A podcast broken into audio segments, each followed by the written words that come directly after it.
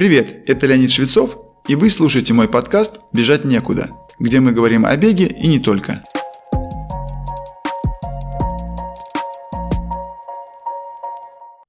Сегодня необычная для меня тема, точнее необычно слышать об этом от меня. Тем не менее, она достаточно важная и интересная, или даже лучше сказать, интересен разрез, под которым мы сегодня рассмотрим бег. Сначала разберем, какие причины чаще всего приводят людей к занятиям бегом. Предположу, что самыми частыми можно назвать следующие. Укрепление здоровья, коррекция веса, повышение работоспособности, мода, социализация, удовольствие от процесса, самопознание и иногда мотивация творчества. Наверное, нетрудно догадаться, что первые две причины являются лидирующими в этом, возможно, не самом исчерпывающем списке. То есть люди начинают заниматься бегом, чтобы поправить здоровье. Причем это не зависит от социального статуса или финансового благополучия. По мере углубления вовлеченности в процесс, бегун начинает приобретать знания, личный опыт, а с ними и всякие современные штучки. К ним относятся не только кроссовки для разных трасс и погодных условий, но такие, например, как пояс для бега, для телефонов и ключей, шагомеры и, наконец, пульсометры с GPS-трекерами и датчиками, следящими за разными показателями высота над уровнем моря, вертикальные колебания и множество других. Поначалу у многих все эти данные в купе с нарисованными треками преодоленных маршрутов вызывают восторг. И это круто. Я пробежал там-то и там-то, преодолел такие-то косогоры, буераки. Более того, соцсети и цифровые технологии дали людям возможность поделиться всем этим не только с друзьями, но и с незнакомыми людьми. Даже родилась тенденция – Селфи на пробежке, совмещенные со скриншотом трека и обзора тренировки. Обязательно надо сделать и выложить в ленту. Если не сделал, все равно, что не бегал. Все, капкан захлопнулся. Если вы в этом рассказе узнали себя, значит, скорее всего, вы уже потеряли или на пути к потере самой главной составляющей бега – возможность побыть наедине с собой в условиях природы и движения. Подумайте только – Человек бежит и постоянно следит за своим темпом, каденсом, пульсом, преодоленным расстоянием и что там еще видно на мониторе. Доходит до того, что информация не умещается на одном экране и приходится переключаться на разные режимы, чтобы узнать, а что же там с тем-то и тем-то. Как вам, наверное, известно, я ярый сторонник приоритетности выработки техники бега и силы бегуна. Причина – это наш образ жизни, из которого мы стараемся сразу нырнуть в бездну активных занятий спортом, Наше время быстрых результатов диктует стремление к этим результатам и в спорте, желательно быстрым и, если возможно, высоким. Такое стремление породило возникновение школ бега и проектов с ультрасрочными программами подготовки к длинным дистанциям. Примеров множество, и их объединяет один подход. Если человек не видит сверхцель для себя, он не сподвигнется подняться с дивана на пробежку. Между тем, слишком резкое изменение активности с полного отсутствия спорта к физическим нагрузкам по несколько часов в неделю в совокупности с неправильным их исполнением скорее приведут человека к отрицательным результатам. И экстраординарное достижение уже будет не в радость, если придется лечить травмы или перенапряжение. Поэтому плавное начало занятий с постепенным освоением безопасной техники и развитием силы и стабильности крайне важны. Даже если кто-то не начал с этого и получил негативный опыт с побочными эффектами от бега в виде травм и болей, вполне может поправить положение. Надо изменить подход к тренировкам на более методически правильный. Психологически не всегда легко снизить нагрузки, например, уменьшить скорость бега и пробегаемые расстояния. Чтобы это не выглядело шагом назад, надо просто признаться себе, что первой причиной, по которой вы начали бегать, было не стремление к высоким результатам на соревнованиях, а улучшение своего состояния и самочувствия. Но есть еще одна особенность бега, о которой многие не задумываются. Давайте зададимся вопросом. А что же на самом деле представляет из себя оздоровительный бег и бег вообще? И что он может дать современному городскому жителю, обитателю каменных джунглей? Позволю себе немного отвлечься. Часть из нас ходит на йогу или имеет друзей, которые могут рассказать, как это классно.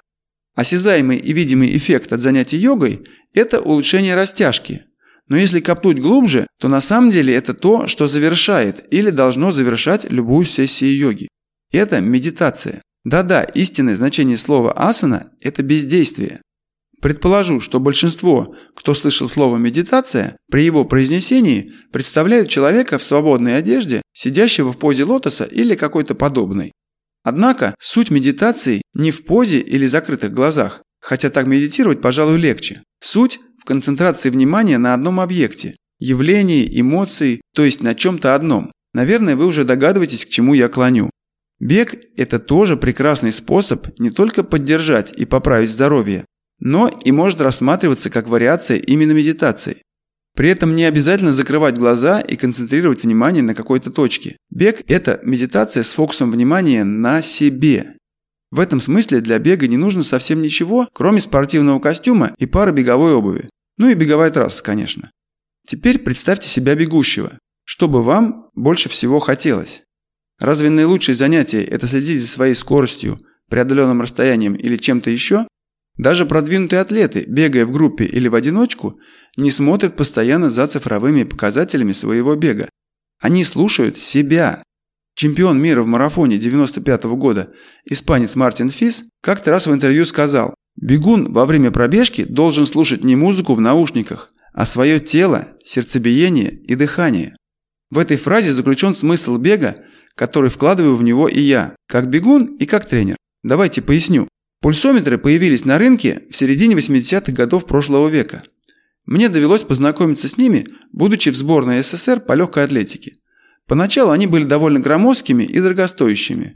К середине 90-х пульсометр можно было купить за 100-120 долларов. Простой пульсометр с функцией пульса и секундомера. По крайней мере для меня это было доступно, и я приобрел себе новомодный гаджет.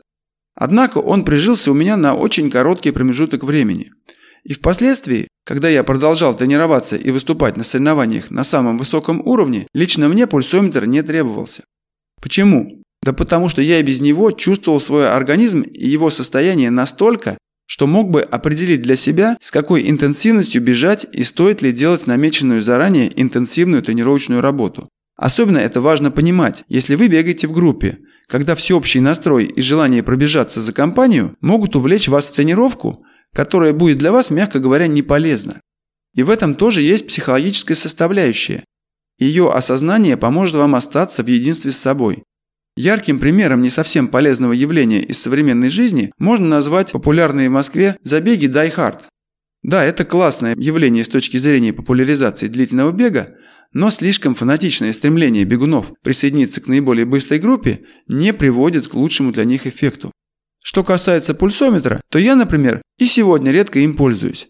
Точнее, я беру и включаю секундомер с пульсометром, но в процессе тренировки почти не обращаю на них внимания. Просто потому, что мне в этом нет необходимости.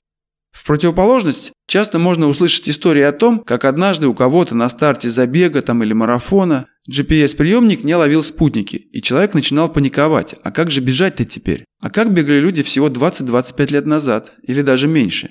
На забегах были километровые или милевые отметки, а на руке секундомер. И все. Урок музыканта, певца и поэта Джима Моррисона есть высказывание. Если бы двери восприятия были очищены, все предстало бы в первозданном виде, бесконечным. Это прекрасным образом можно отнести и к бегу. Если мы дадим себе возможность остаться наедине с собой и окружающей природой, то бег пристанет в своей сущности, в движении. Вспомните книгу «Рожденный бежать». Индейцы Тараумара преодолевали несколько десятков километров просто так, иногда день за днем. Они понятия не имели о километрах. Сколько их было сегодня или сколько будет завтра. Конечно, это все может для вас прозвучать психоделической фантазией. Но давайте отвлечемся и представим, что это возможно именно с вами. Тогда пресловутый 32-й километр на марафоне станет малозначительным недочетом. Представили? Если не получилось, то просто запомните эту мысль и попробуйте воспроизвести это на бегу. Теперь давайте вернемся к реальности и спустимся на землю. Что конкретно стоит предпринять? Ну первое вам уже известно. Отвлечься на бегу от мыслей контроля своих показателей бега. Как это сделать наилучшим образом? Купите или возьмите простые часы и выйдите на пробежку с ними. Запустите секундомер или просто запомните время старта и бегите. Сделайте это для начала своим обычаем раз в неделю, затем два раза. Если получится не смотреть на часы, можете взять свой привычный пульсометр, но дать себе обещание посмотреть на него только после нажатия кнопки «Стоп» и «Сохранить». Да, именно так. Не останавливайте секундомер на светофорах и пешеходных переходах. Общее время и внимание на себе, своем дыхании – это все, что вам нужно. Конечно, если вашей главной или одной из главных целей в спорте является определенное время на финише марафона, ключевые, то есть интервальные, темповые и другие интенсивные тренировки следует контролировать по ходу дела. Но на равномерной аэробной пробежке вашей главной задачей остается просто факт нахождения в состоянии спокойного бега. Чтобы убедиться в его аэробности, достаточно несколько тренировок с контролем пульса и соотнесением этой интенсивности с вашим самочувствием и дыханием. Поверьте, вы станете гораздо ближе к собственной природе, если научитесь определять границы аэробного, то есть наиболее полезного бега, без пульсометра, а по своему состоянию. Если задуматься, то и техника бега в таком статусе тоже имеет гораздо больше шансов на улучшение, поскольку у вашего внимания будет больше возможности следить за информацией, приходящей от ваших внутренних рецепторов мышц, суставов и подошв. Могу сказать, что я зачастую даю задания с интервальным бегом, особенно в гору, и восстановлением, которое измеряется не расстоянием ходьбой или медленной трусцой, а восстановлением до спокойного дыхания. Только определите, что для вас спокойное дыхание во время бега. Я его определяю как бег со способностью сказать фразу из длинного предложения на одном дыхании. Итак, на тренировке у бегуна должны в первую очередь быть только трасса и он сам. Даже бег на тредмиле – который сам по себе для меня не является чем-то естественным, тоже может быть бегом наедине с собой, если поймать свой ритм и смотреть в пространство. Повторюсь, я не сторонник бега на тредмиле, но и категорически не исключаю такой вариант. Следующим этапом может стать отказ от использования гаджета на протяжении всей недели или двух. А в результате что? Вместо того, чтобы уговаривать себя выйти на пробежку, вы просто будете переодеваться и выходить на прогулку. Если самочувствие и погода отличные, можно сразу и побежать. Если что-то не клеится, надо только начать движение, и вскоре тоже, возможно, захочется побежать. А если не захочется, всегда можно просто прогуляться и вернуться домой. Подумайте только, не нужны ни рекорды, ни скриншоты в соцсетях. Причем вы даже перестанете терять время на просмотр таких новостей, оставив его на более важные и интересные дела. Одни плюсы. Ну а что же делать с телефонами во время пробежки? Думаю, ответ очевиден – не брать. Исключение составляет только если вы оставили детей дома одних или бегаете в рабочее время, а начальник может захотеть с вами связаться. В завершение несколько слов о настрое на соревновательный день. Сначала пример из личного опыта на Комрадс 2007 года. В тот памятный для меня день я приехал на старт с одной мыслью – выиграть ту гонку с рекордом трассы. Поскольку это было не первым моим опытом ультрамарафона, я знал, что надо сфокусироваться на своих ощущениях до и в процессе забега. Не скажу, что я совсем не владел этим, но в тот раз это удалось наилучшим образом. Можно сказать, я не потратил и малой доли своей энергии на отвлекающий контроль за цифрами.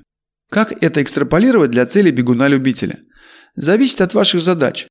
Если это просто как в старой песне времен Олимпиады 80 «Старт, полет и финиш золотой», то можете просто представлять себе именно этот финишный створ – праздничную обстановку, улыбающиеся лица зрителей и судей, медаль финишера на шее, сесть на травку, разуться в блаженстве и вытянуть свои ноги, поделиться впечатлениями с товарищами по забегу, даже если вам пришлось много терпеть.